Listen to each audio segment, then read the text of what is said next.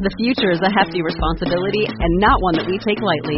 But then, taking things lightly has never been what Hefty is about. That's why we've created the Hefty Renew program that turns hard to recycle plastics into valuable resources like park benches and building materials. To participate, simply fill up an orange Hefty Renew bag with accepted items, tie it up, and drop it in with your regular recycling. That's it. It's that easy. It's time to rethink recycling with Renew. Particular valued resources may vary by geography. More info available at heftyrenew.com.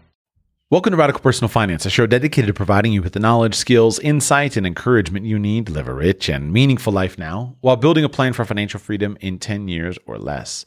Today, I have one very simple but important topic to discuss with you. Disaster is not a strategy. One of the things that I have found shocking over the past year or so is how many people find themselves looking at the future with a sense of bleakness and blackness because, well, it's just all bad and it's just going to get worse. Friend, disaster is not a strategy. If you find yourself looking at the world and looking at something that you believe is catastrophic, something that you believe is an impending disaster, and you find yourself just sitting and saying, well, this is certain, do not stay there make a plan, and take action on it. There is not a single bad thing that you can tell me today that you're worried about that I cannot help you make a plan for. There is nothing that you are concerned about that cannot be planned for. And as human beings, we are endowed with the power of creativity. We are endowed with the power of create ivity. Hopefully, you understand the double meaning. We can think creatively and we can create what we think about. And so you must always train your thoughts to go from problem to solution. Do not dwell on the problem. Simply look around and say, hey, look, here's a problem. Here's something I'm concerned about. Here is something that I think is going to be difficult in the future. And then pull out a piece of paper, grab a pen, and make a list of things that you can do about it. In theory, there might be something that you cannot actually do anything about. There might be something that is outside of your control, in theory right? I have a hard time coming up with anything that I can't do anything about. But we all acknowledge that you and I are not sovereign over the affairs of this world. You and I are not sovereign over what happens to us. But if you will stop and think about even the worst case scenario that you're concerned about, and then simply say, well, if this did happen, what would I need to do? And start taking action on it, you will feel a lot better than if you sit and mope and stew and grumble and complain and, you know, whine online about this thing that you're concerned about. Friend, things are not as bad as you think they are, and you have so many options in front of you. Disaster is not a strategy but you can build a strategy for any disaster that you are concerned about. Disaster is not a strategy, but you can build a strategy for any disaster that you are concerned about. And I want to challenge you. It is unhealthy. It's stupid to live in a sense of blackness where you just think everything is bad. Everything is going to get worse. This is crazy. You will find yourself feeling far better if you will get up and start doing something about whatever it is that you are concerned about. Struggling with whether I should give you example after example after example. Let's do a few. Okay let's say that you say, Joshua, listen, I can't control, you know, everything that happens to me. Let's start at the worst, like weakest, impotent thing you can do. I can't control what happens to me.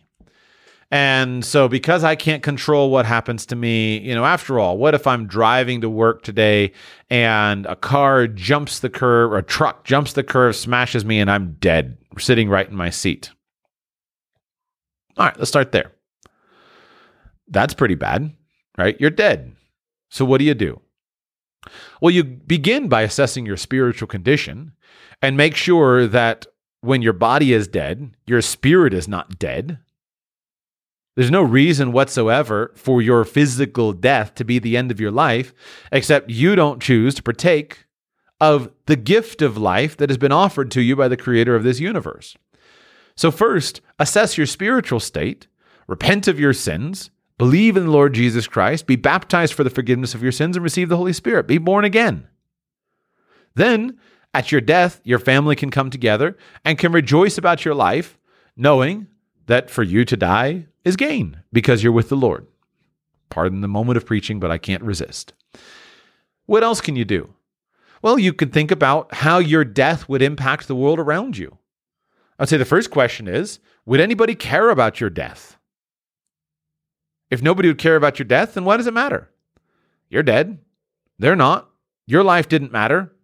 Go on with things. They're not going to go on. So build a life where they're actually going to care. Think about how short life is and make sure that you're living today as if you knew that two years from now that truck was going to hit you. Make today count. Don't waste today. Don't waste this week. Don't waste this month. Make today count. Then, as you're living today and making today count, then systematically move yourself in the direction where you take action to protect those things that would be harmed by your death. Make sure that your loved ones have your passwords to all of your online accounts so that they can close out your affairs with a minimum amount of problems. So they can turn your Facebook profile into a memorial. Make sure that you have money to care for your family. Make sure you leave them in a good situation. Buy life insurance so that if you're dead and gone, all of your dreams can still come true. Just go down the list and start solving the problems one by one. What else is out of your control? global warming. Okay. The world is headed for a climate catastrophe. It's a climate emergency. We're all going to die. All right. Well, start working on it. Right. Start planting trees. Start planting green stuff to take some carbon out of the atmosphere. If you think that sea levels are going to rise, move from Florida to Colorado.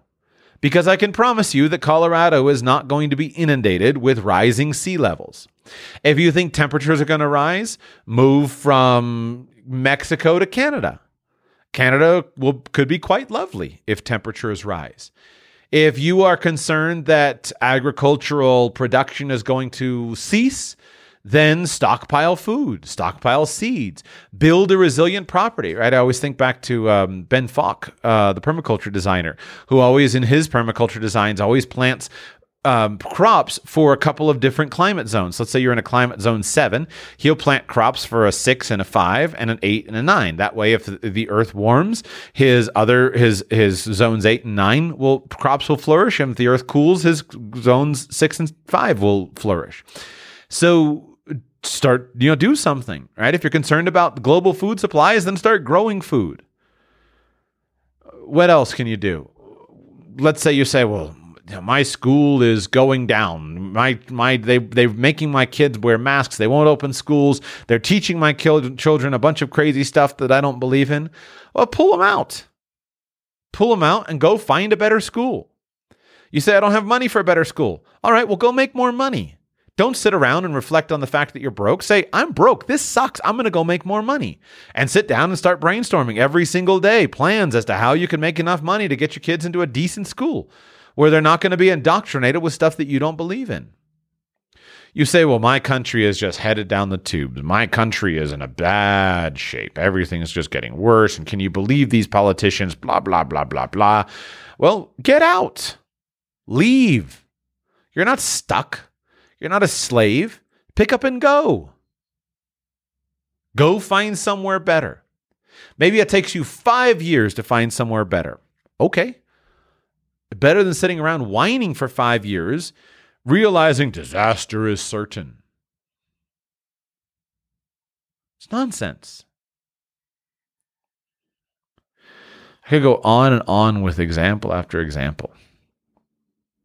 If you ever find yourself just reflecting on how disaster is certain, everything is bad, immediately catch yourself and stop and say, what can I do about this?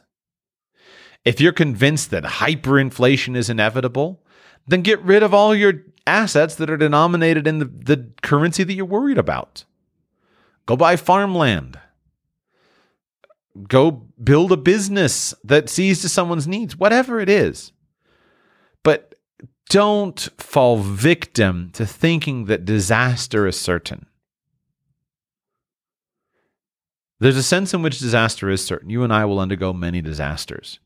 But so many people spend years of their lives thinking about disaster and they lose those years of their life that they'll never get back. And as far as I'm concerned, that's a disaster.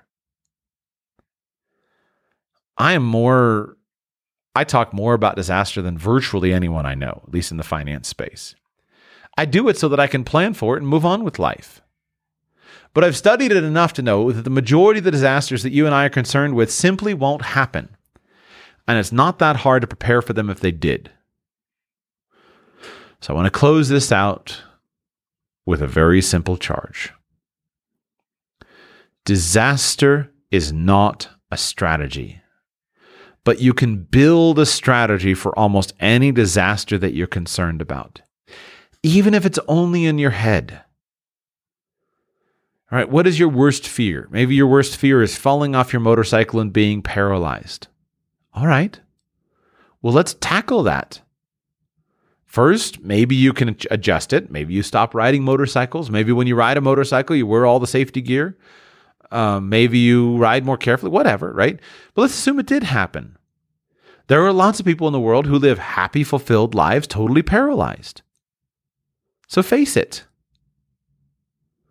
Maybe your biggest fear is getting Alzheimer's disease. Okay, well, let's make a strategy. Do everything you can not to get Alzheimer's disease. Study all the latest science, but then put in place the legal system, the financial preparation so that if you did get Alzheimer's disease, you would be tra- tra- transformed. And then fix your worldview so that you actually can trust that if I get Alzheimer's disease, I can still trust a God who does all things well. And if you get Alzheimer's disease, maybe you can take joy in the fact that you forget the bad stuff and the good stuff. You can live a happier life. I mean, I don't want to go on and on with, disa- with disaster after disaster. I just want to say that disaster is not a strategy, but you can build a strategy for any disaster. So if there's something that you're worrying about, articulate it to yourself, write it down. Start thinking about how could I plan for this? I guarantee that somebody else has put together a pretty good plan for that particular disaster. If you're that concerned about it, implement the plan and move on. And don't spend days, weeks, months, years walling around in your black despair over a disaster that probably won't happen. Move on and build a better life. I promise you, it's a better path.